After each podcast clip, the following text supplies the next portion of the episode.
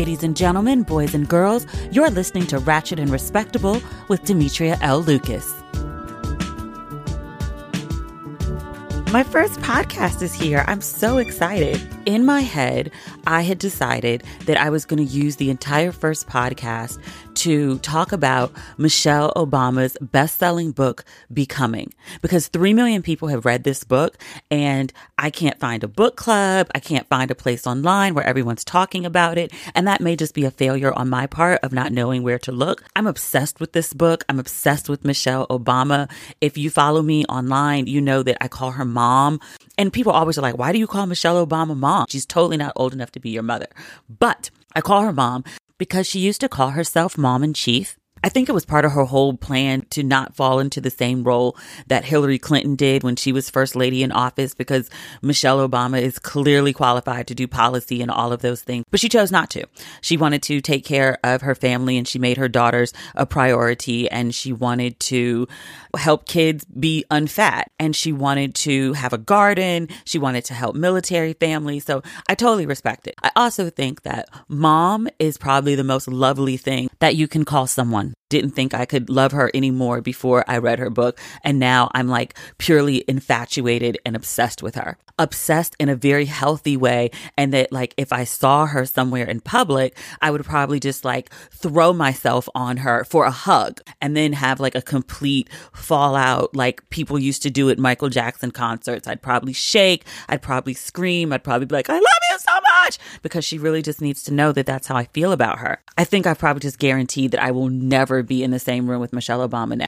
I paid an insane amount of money for Michelle Obama tickets. At the time her tour started, I was between DC and LA and I didn't know what dates I would be where. So I couldn't get the tickets in advance and they sold out very quickly anyway. I was able to go see her at the Capital One Arena when she was here in DC. She was um, interviewed by Valerie Jarrett. That was just like freaking amazing. Like to breathe the same air as the first lady. So I'd started reading the book before I saw her speak. So for my talk, Valerie Jarrett really just asked questions that prompted Mrs. Obama to talk about. It sounds so weird to call her Mrs. Obama. I'm just going to call her mom. I'm sorry. Um, or Michelle, because I, I, feel like we're girlfriends. I mean, no disrespect. I just, I love her. I just love her very much. And calling her Mrs. Obama just seems so formal. To her face, I would definitely, I would never call her Michelle to her face. But for the purposes of this, I'm just going to refer to her like she's like one of my girlfriends. And I mean, no harm and no disrespect. But Michelle just, oh no, now that feels weird. Okay, mom. That feels so much more natural to me. Okay. So Valerie Jarrett prompted mom to talk about things that were already in the book. Like I saw some of the the video from her talks in like LA, like Tracee Ellis Ross was like really, really good. There was somebody in I think Philly. I can't remember who it was, but they were they had lots of like banter. She talked about different things. There was I don't know where she was. I don't remember what city she was in. Was it Brooklyn when she started talking about lean in and she was like, that shit don't work. And I was like, I love you. I love you so much. Because not because she cursed, but because she's just like so she's a good South Side woman. And without ever going to the South Side of Chicago, been in Chicago a couple times, never been to the South Side. But it's the black side of any part of town is pretty much the same in any major city. You might get some, you know, unique things here and there, like, oh, there's a Harold's chicken here, and there's, you know, DC, we put mambo sauce on our chicken, but the black side of town is the black side of town, right? But she's just, and even when she, she's classied up and she's got, you know, her her pretty hair and her designer gown and and you know she's doing a state dinner, she will throw you a good side eye if you test her one too many times. Like you're not gonna say no foolishness, and she just gonna sit there and smile in your face and giggle. I love you. I love that your edges look like my edges. Uh, I want to say she came back from like vacation and her hair was pulled up in a ponytail and her edges were fuzzy. And I was like, oh, it's the most basic things. I like that she was a brown skinned woman who is celebrated for her beauty. And don't get me wrong, like, ain't nothing wrong being light skinned, ain't nothing wrong with being biracial. Light skinned people and biracial people have been celebrated for their beauty since the beginning of time, like, in comparison to, you know, browner or darker women. But just this brown woman who's all over a magazine cover who and I hate to be one of those people to be like, oh, she's so articulate. I'm not saying she's articulate because like I'm surprised that she speaks well because she's black. I'm saying she's articulate because she's really freaking a great orator. I mean, she's just she's just like a good black woman. She's you know, some folk get to positions of power and they start, you know, I'm not black, I'm OJ. Nah, she's she's Southside. Like you can you can straighten the hair and you can put a kitten heel on and and a J Crew sweater with a skinny belt around it. That was the weirdest fashion statement. I never did understand that one, but I far be it for me to publicly criticize the first black first lady about her fashion choices in the early years. But yeah, she was just like she's just dope. I'm I'm completely enamored. I just I love her so much. But I guess at this point we should talk about the book, which is why we're here. So I picked up my copy of Becoming the day that it came out. I was I was in LA and I drove to a bookstore to, to get like a physical copy. I wasn't taking any risks with Amazon. Like I lived for a great Amazon Prime moment, but I was like, everyone their mother is ordering this book and watch Prime mess around and be late. And mad people who'd ordered from Prime didn't get their books for a week. But I went and I picked up my copy. I wasn't going to have a chance to read it right away. I planned to start reading it on the plane ride back to DC, but I just wanted a copy and I carried around in my bag like like it was the bag. You know, you get a new bag, you want to carry it like immediately, like it might not even match what you got on. Be like, oh, I got my new bag. I'm stunned with my new bag. Like I'm stunning with the book in my bag, and then telling people like, oh yeah, I picked up this copy of you know Michelle Obama's book because it was like a, a status item. So I get the book. And the first thing I noticed and I'd seen the cover of the book a million times, like it was plastered everywhere. But I love that it is a book, a memoir from the first lady, the first black first lady, and she got her whole shoulder out. And I was like, I love this woman. But it also made me think, and the book later confirmed it once I got far into her White House years. Michelle Obama sacrificed so much being first lady. I think from the outside looking in, you think that's a job that's, you know, an honor and a privilege. And in some degree, I'm sure she thinks of it that way. But the person that she presented herself publicly, outwardly to be as first lady is totally not who Michelle Obama is. The type of woman, a former first lady who puts a picture on the cover of her memoir with her whole bare shoulder out is not the type of woman who walks around in kitten heels and J. Crew sweaters all day. Michelle Obama, for the first, uh, probably like the first four years of her of, of her husband's presidency, was walking around doing her best June Cleaver impression. She wore those J. Crew sweaters and those teeny tiny belts and those kitten heels to death. And everyone was like, oh, well, you know, she's really tall, so maybe she doesn't wear a high heel. Maybe that's not her thing your your kitten heeled kind of girl doesn't suddenly become like the type of woman who's like, oh, I'm out of office and I've been so changed by being first lady of the United States that the first thing I'm going to do is go on vacation with Richard Branson and put on some coochie cutter shorts and put my hair in pigtails. That's who you are. The person you were all along was free like Michelle Obama got out of office and, and stopped wearing her brassieres, which I it tickled me to death. Like every time she'd go out and she'd have on like a a, a, a wrap skirt and it'd be split up to her hoo ha, and she was chilling, thinking about all the things that she writes about in the book about the sacrifices that she's made, and then seeing her on her book tour being so candid and so free and so comfortable in her skin made me realize how uncomfortable she was the whole time she was in office. This woman gave up so much of herself to to be the first black first lady. She really did. She gave her career, which I mean, all things considered, like I think that that all turned out okay for her. But she really just sacrificed a lot and I was just like, wow, like you just never know what's going on behind the scenes until, you know, someone writes a memoir and tells you what's going on behind the scenes. So I started reading this book and I started crying reading the book jacket. Like I was just so proud because of the shenanigans that exist in the White House now. I just have such a deeper appreciation for the Obamas. So I'm not going to go point by point with Michelle Obama's book, but a few overall points that I just, I was really moved by, I would say. One was like how black this book was.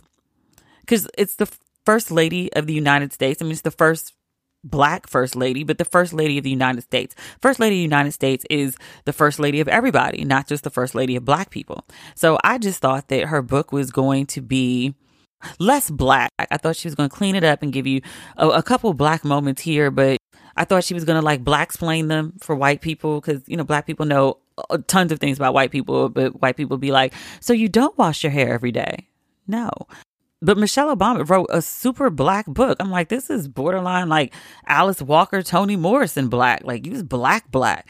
So we knew Michelle Obama was like black girl black. But Michelle Obama is like, yeah, like my grandfather, we I didn't call him grandpa or pop pop. Like I called him Southside. One point in the book, Michelle Obama talks about like going out in the neighborhood and you know, you have to establish dominance because otherwise people will try to to eat you alive. She had friction with a group of girls so she showed up one day, the girls were there, and she was like, I'm just going to jump on the toughest one.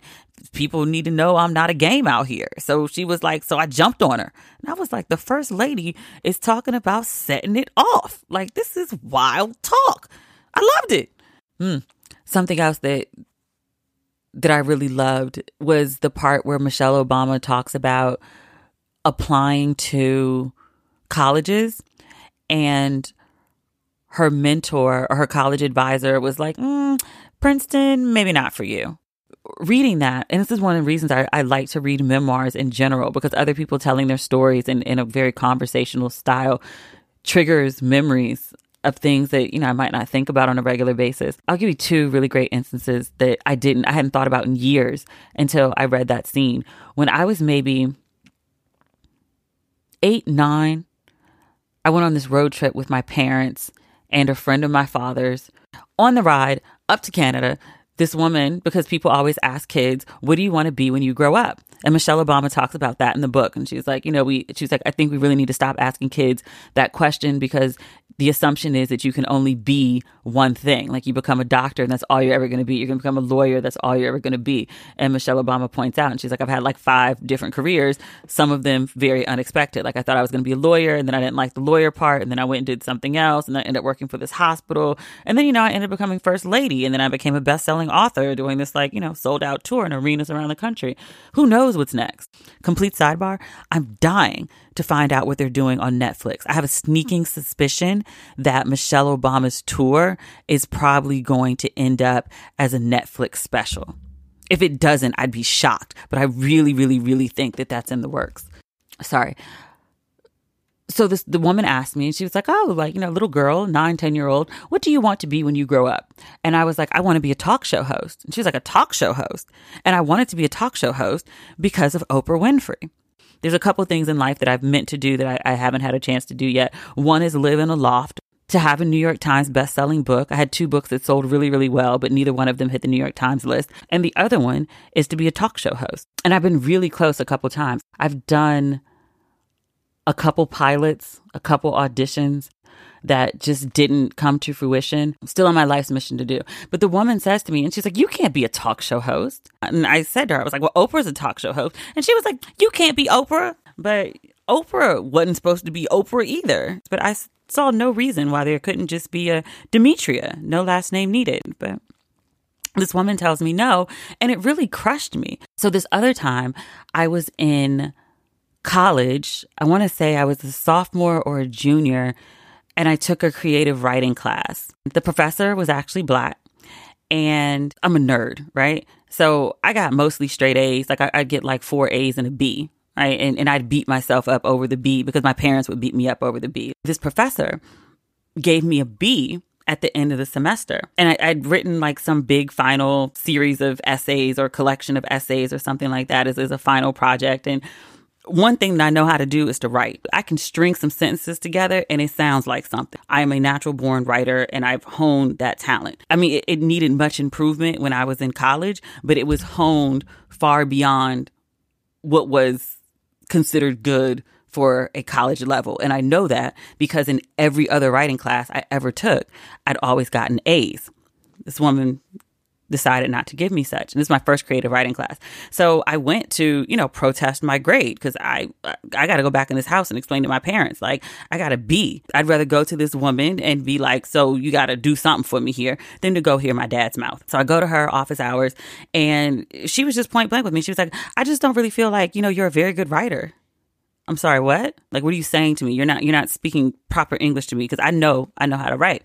And so she was just like, no, you're just, you know, you're just really not that good. And she was like, I hope you're not considering a career as a writer because I just don't really think that that's going to work for you. As I was reading Michelle Obama's book, I was taken back to, you know, being a kid and being told that you can't do something. And then again, like, as a college student, you know, trying to develop my confidence and, and figure out what I want to do. Here's this woman that tells me again, like, yeah, so that dream you had, you should probably defer it. Like, who does that? But people do that to kids all the time. And it really sucks because all these years later, I remember, and Michelle Obama remembers, how much it hurt. So, three different times reading this book, I was in tears, like fat tears falling on the page. I'm operating at my peak self right now and I'm very in tune with everything and everything around me. I feel things very deeply. So I will cry all the time. The first time I cried, Michelle Obama was learning to play the piano. She's a little girl, maybe around eight or so, maybe younger, but she does a, she'd been training with her aunt on this piano. And there was a broken middle C, but it was it was damaged in some way. She always used that as a reference point when she was playing the piano. So she does this recital and it's at a fancy place and the piano wasn't broken. And because she had grown up with a broken piano, she didn't know where to place her hands or how to play. And that just really hurt me. It really just made me think a lot about inequality and the ineffective way that we try to address it. And what I mean by that is you ever hear about a lotto winner who didn't have a lot of money and they hit the lotto for many, many millions. And then three or four years later, 10 years later, they're busted. And people are like, I don't understand. We gave you all this money. How could you just frivolously spend it and lose it all? You gave them something that they needed, that they wanted, but you didn't teach them how to use it properly. So I think about Michelle Obama's middle C in the sense that here's a child from a background who experienced lack, even if she didn't know it, with this broken piano being an, an example of it. And you give her access, you give her the tools, but you don't teach her how to use these new shiny tools in her instance, her aunt, who didn't know how to do, came, showed her middle C, and then little Michelle Obama goes ahead and plays and does her recital beautifully. But I just thought about all the ways that we, in very good intent, try to help people and we just give them the tools, but you don't provide the training. And the training is just as important as the tools and the access. Michelle Obama's book, it's a great story but it's also a great story well told. The way that she talks about her father's illness and the way it progresses throughout the book until he ultimately passes away was was really really well done.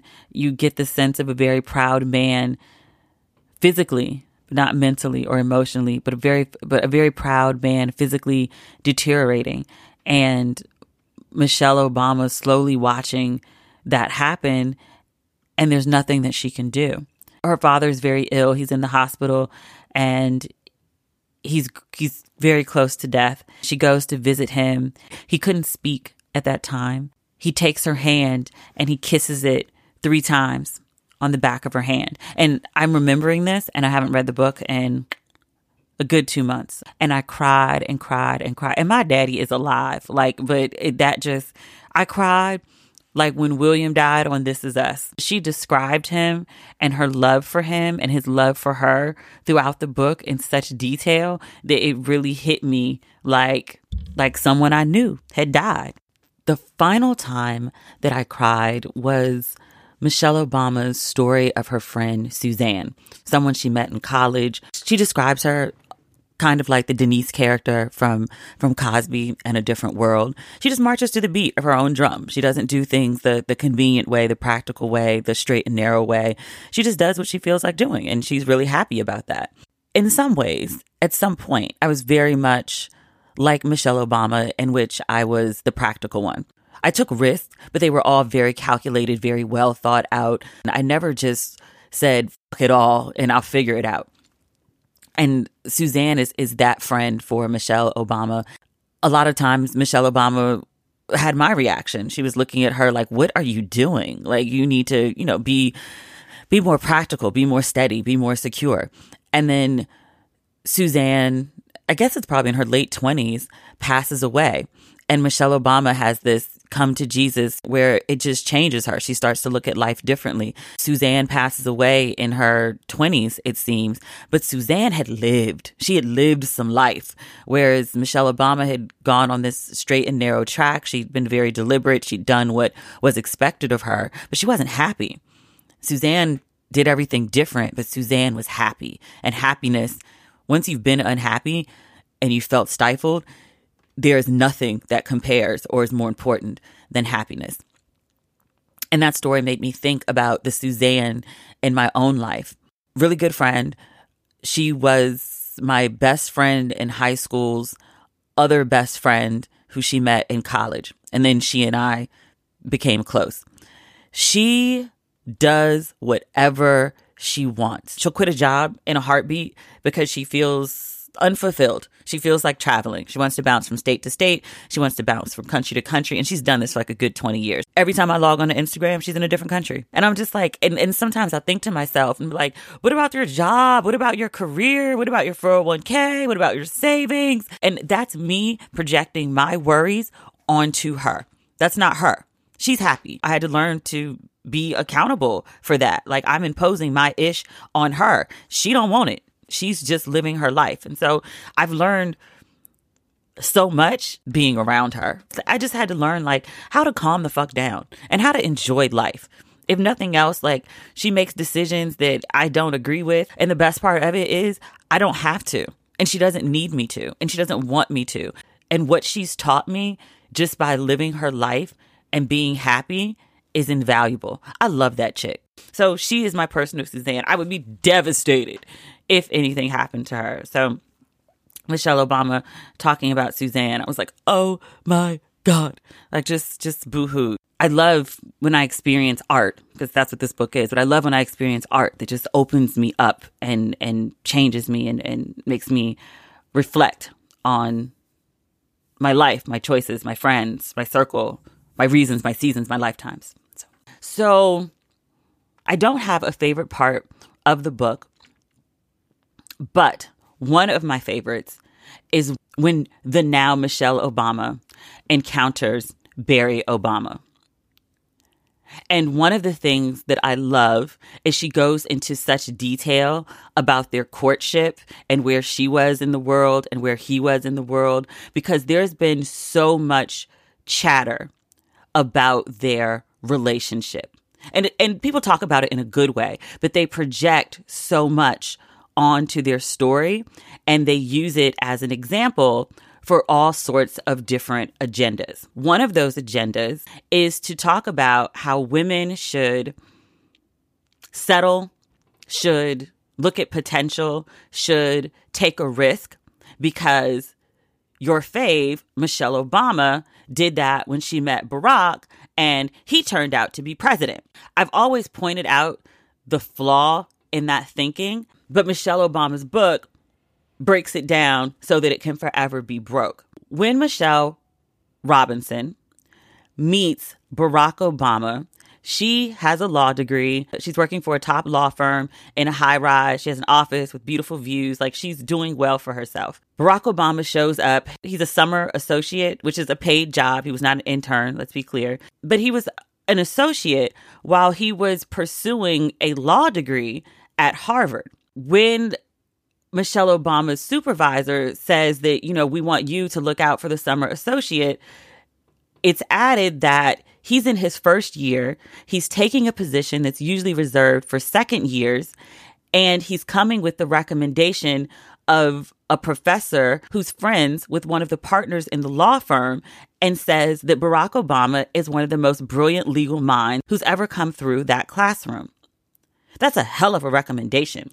So he may show up thin in a poorly tailored suit, wet, because I think he said it was raining that day. He may have not had a lot of money. He may have driven a car that had a hole in the floor, but he was pursuing a degree at Harvard like he was always going somewhere in life. Michelle Obama says at one point in the book, she's like, I think he's brilliant, but I did ask myself, like, is he ever going to make any money? So I can't even see how she could think that. If you have a Harvard law degree, you can always get a good job. Like if he chose to be broke, then that was a choice. But he always had the option to do more. He was never going to be a bum dude. On top of that, let me just back up real quick. He was in law school. He already had a degree, and he already had a degree from Columbia. And that's why it's always bothered me when people are like, oh, Michelle took a chance on Barack Obama because she was here and he was there. Like, he was at Harvard. And then character wise, Michelle Obama was also like, when Barry shows up, she ain't really feeling him. She tried to pass him off to somebody else. He was like, nope, not about that, about you. He was focused on her. Her version is he had things that he needed to develop, but his core character was in place. She describes him as a fully developed man. She ain't have to build him. She ain't have to be the coat surrounding him. She ain't have to rebirth him.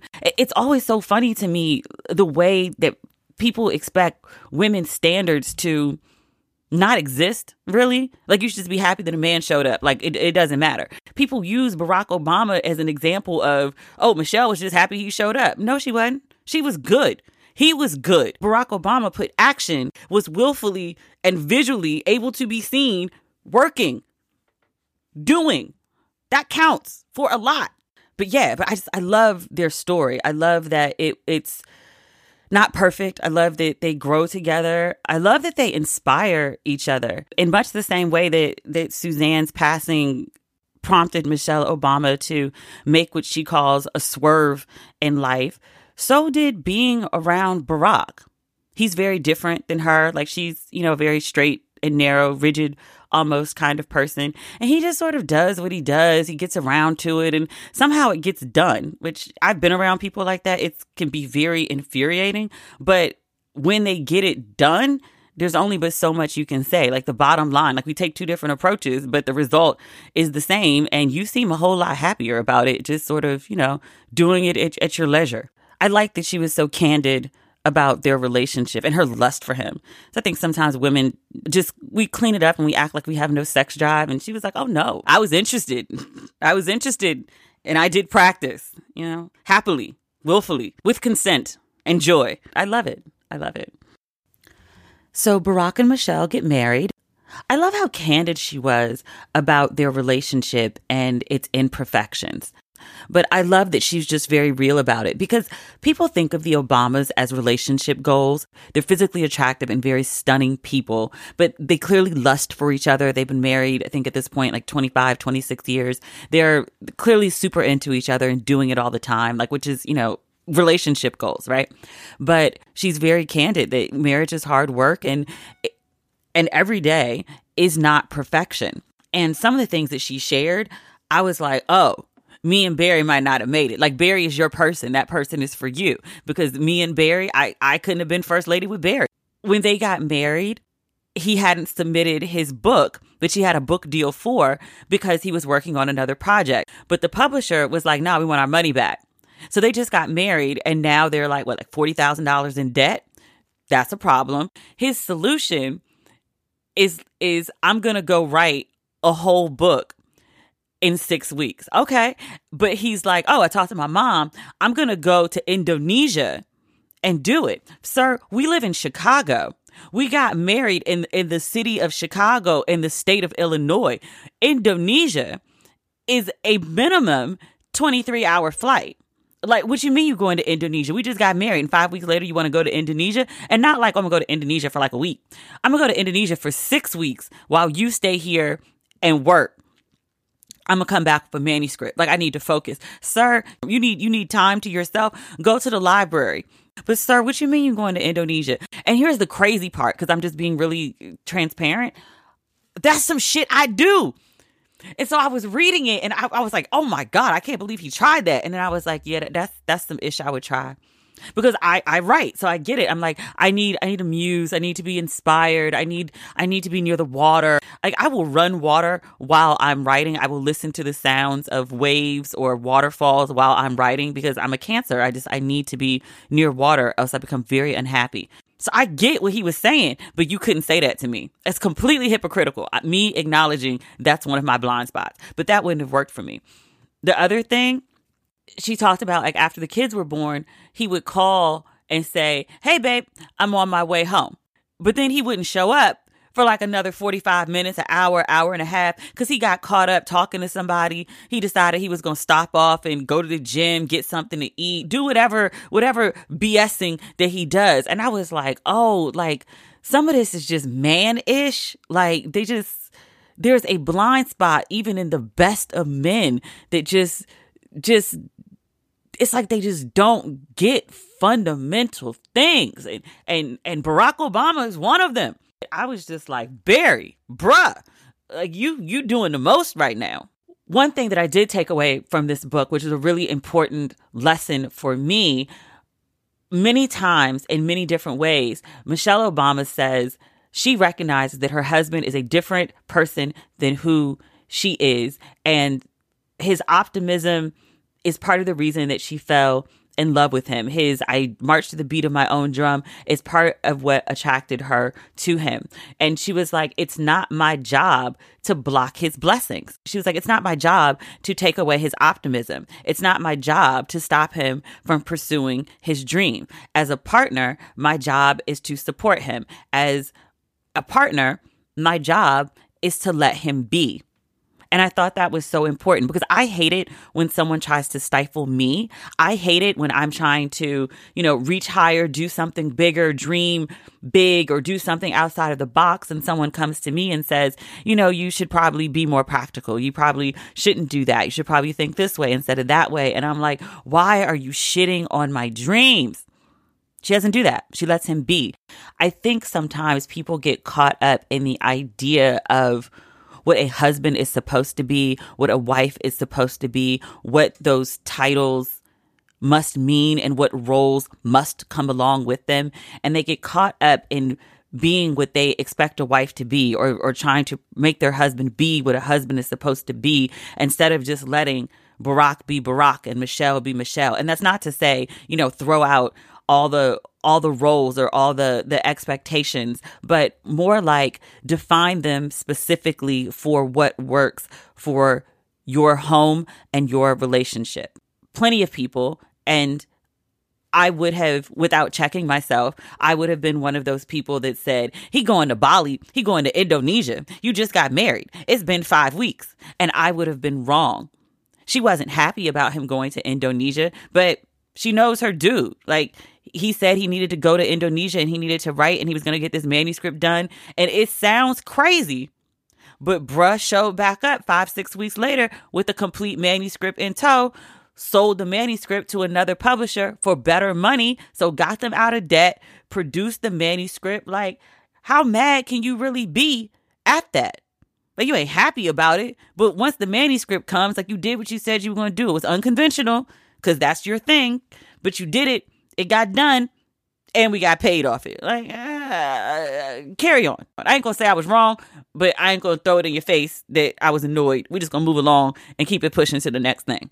Another thing, and I talked about this at the beginning of the podcast, is the level of sacrifice that Michelle Obama made for her marriage and for her husband to pursue his dreams and marriage is sacrifice. That's part and parcel of, of what comes with it. If you don't want to sacrifice, you don't want to compromise, you don't want to negotiate, do not get married.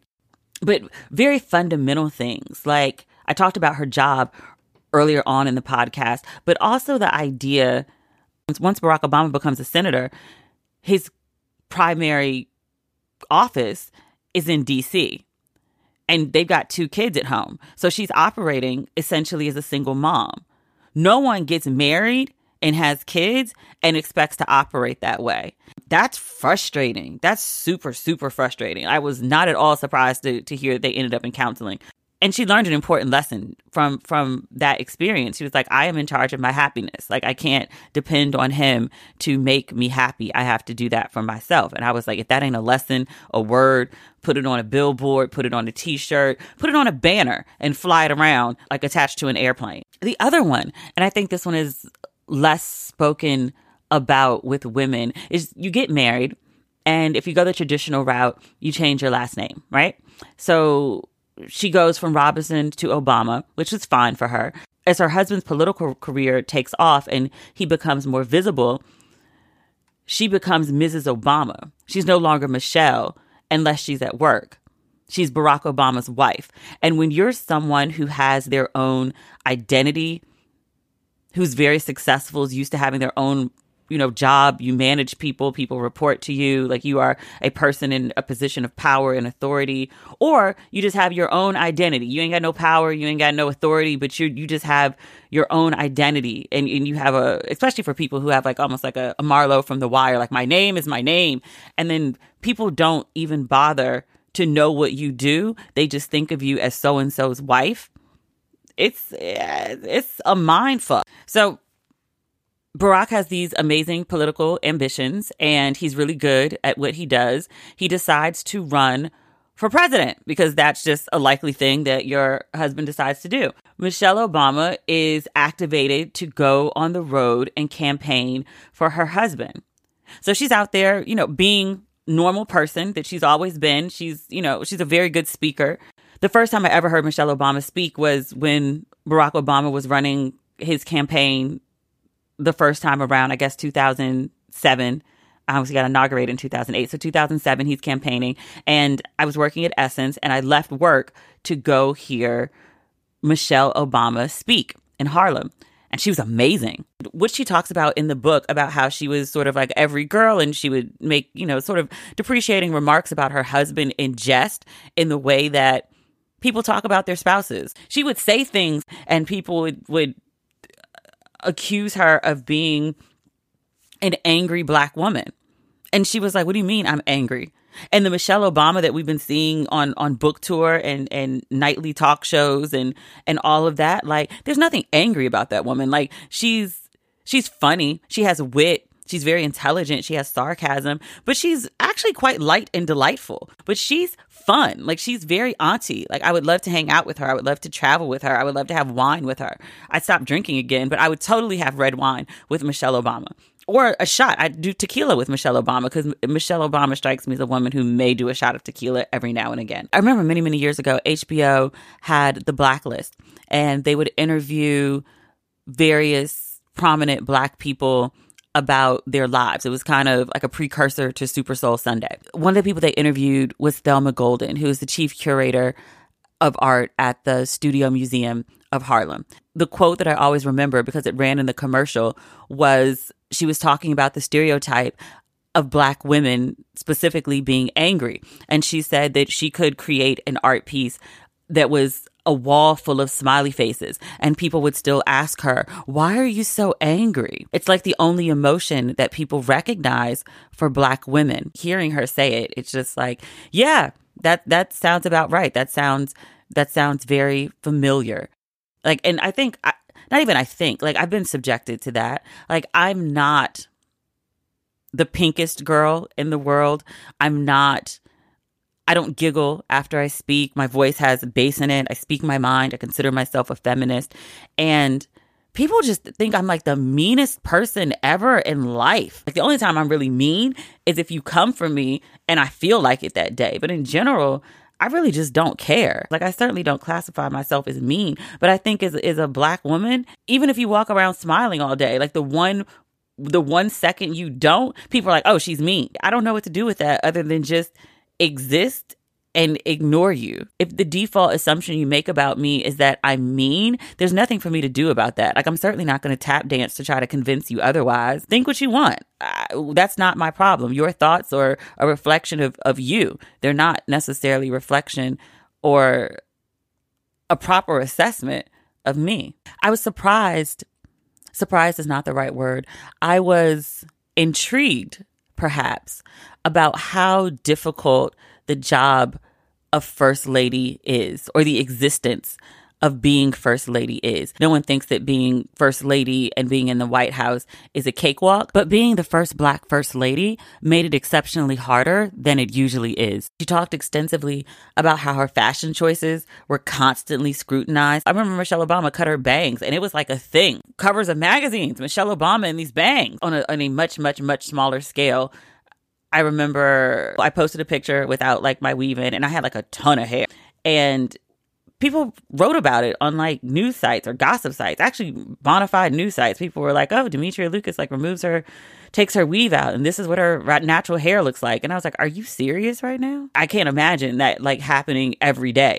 She talks about going on date night with Barack Obama. They went to New York for dinner. They may or may not have seen a play, but she talks about all the effort that was involved. Like the, the restaurant had to be, you know, checked out by the Secret Service. They had to take Air Force One to get there, and then streets have to be shut down while they ride through the city. Every time they went somewhere, it was super expensive, and then it was just wildly inconvenient. And she says that's the reason they didn't have a church home when they were in office because just to go to the church, you know, it, be, it made things inconvenient for the other parishioners. And I was just like, I never thought about that part of it and it's so weird because I, you know, I grew up in DC. Like any given day, you could be trying to go somewhere and you hear the sirens from the motorcycles first and they start blocking off streets.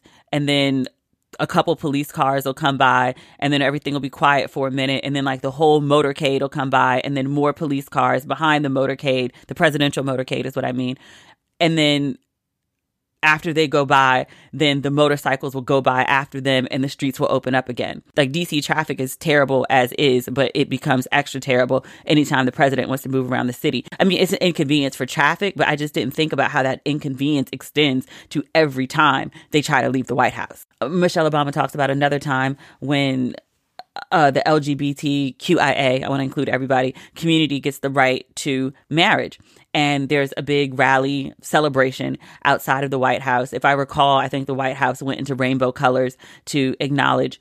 And she and Malia are trying to go outside the White House to celebrate. And they just want to go on the lawn and be in the moment in the revelry. And she was like, I had to argue for 15 minutes to leave my home. And I was like, wow, like you think that you go move into the White House and everything's like the lap of luxury. This is amazing. But in some ways, like it very much sounded like a prison. Like you can't leave. That's that's a gilded cage. A gilded, great. A cage, nonetheless. I could talk about this book forever. I could do another entire hour, which I'm not going to do. I just I love the lessons. I love the story. I love I love a good well-told story. I think telling your story, especially as a woman, is so important. People go through all sorts of things, they deal with all sorts of issues. And very often people think they're alone, they think that nobody else will get it. And as a writer who's written extensively about my personal life since, I guess, like 2007, it's like 12 years now, I've never written anything, no matter how weird, how soul bearing, how awful, how great, where there hasn't been a chorus of people saying, Oh my God, me too. Even if you can't relate to the exact situation, because obviously, like I've, I've never been first lady, but I relate to the scrutiny of being a black woman in the public eye. I relate to the scrutiny or the stereotyping of being an angry black woman. I think every black woman, angry or not, has fallen into that category. And you're like, wait, what? I relate to the idea of sacrifice. I relate to the idea of of being you know very rigid and and stringent and having to admiring secretly people who weren't that way and learning to relax and fall back some. But more than anything, I liked the idea of becoming because I think most people would look at Michelle Obama and say, you were the first lady of the United States. Like that is that's your story. That's that's the pinnacle of of whatever you're going to do in life, and and that's that's it. That's that's all you got. And she's like, no, that's that's another thing on the long list of things that that I did, that I accomplished, that I experienced. But there's more. Michelle Obama's in her mid 50s. She looks amazing. Oh my God, she looks amazing. She's in the process of becoming whatever comes next. She was the first lady. She became a, a best-selling author. She's becoming an executive producer on, on whatever's happening with this Netflix thing, which I'm dying to see. I'm sure there's there's 50 million other things that are coming down the pipeline, but I like the idea of, you know, the story's not over. The story still continues. That resonates with me. A couple other really great lessons that I took from the book are the importance of asking for what you want. On a couple occasions, she she just had to be point blank, like this is what I need. And she asked for it and she got it. She's told her husband's campaign, she was like, you know, I don't feel supported. Like I need more. And they were like, oh, okay. And, and she got more. She showed up to a job that she wasn't really sure she wanted to take. She asked for the world and everything in it. And because they wanted her, they were like, all right, well, here's the world and, and everything in it. And uh, when can you start? Really? Yeah. Yeah. That's kind of how the world works. I'm not saying every time you ask, you're going to get a yes, but every time you don't ask, you're guaranteed not to get an answer. Those are my thoughts on Michelle Obama's absolutely amazingly wonderful book, Becoming. My father recently asked, he was like, Oh, can I borrow your copy of Michelle Obama's book? And I'm like, No, my brother, you must get your own. I, I, actually did let him read it because I'm, I'm a nice person. But then I started thinking to myself as he started reading, I was like, oh, I probably wrote some crazy stuff in some of those margins, like, you know, triggered thoughts, and I didn't want my dad to read it. So I was like, oh, I'm just going to get you your own copy. But I don't mind supporting Michelle Obama and, and, and her book sales because I think she's absolutely amazing. And I think after the amazing sacrifices that she made for her family, to be first lady for her country and to give us so much joy and inspiration just by existing. I want her to to feel as herself again. I want her to feel important as, you know, not Mrs. Obama as an extension to Barack, but as Michelle Obama, as like just a complete badass woman who deserves all the shine and glory and attention she's been receiving. And so I can't wait to see what happens next. This concludes my very first podcast. I hope you enjoyed listening as much as I enjoyed creating. I don't know where you are listening to this podcast, but if you are not listening on my blog, do know that the podcast is posted on my blog, demetrialucas.com. It arrives on the blog first. You can go there and you can have discussions about the podcast with hundreds, hopefully thousands of other people who may be listening along. Also, if you like today's podcast, leave me a review. I'll be forever appreciative. In the meantime, I'll see you next Thursday. Thanks for listening. That's right.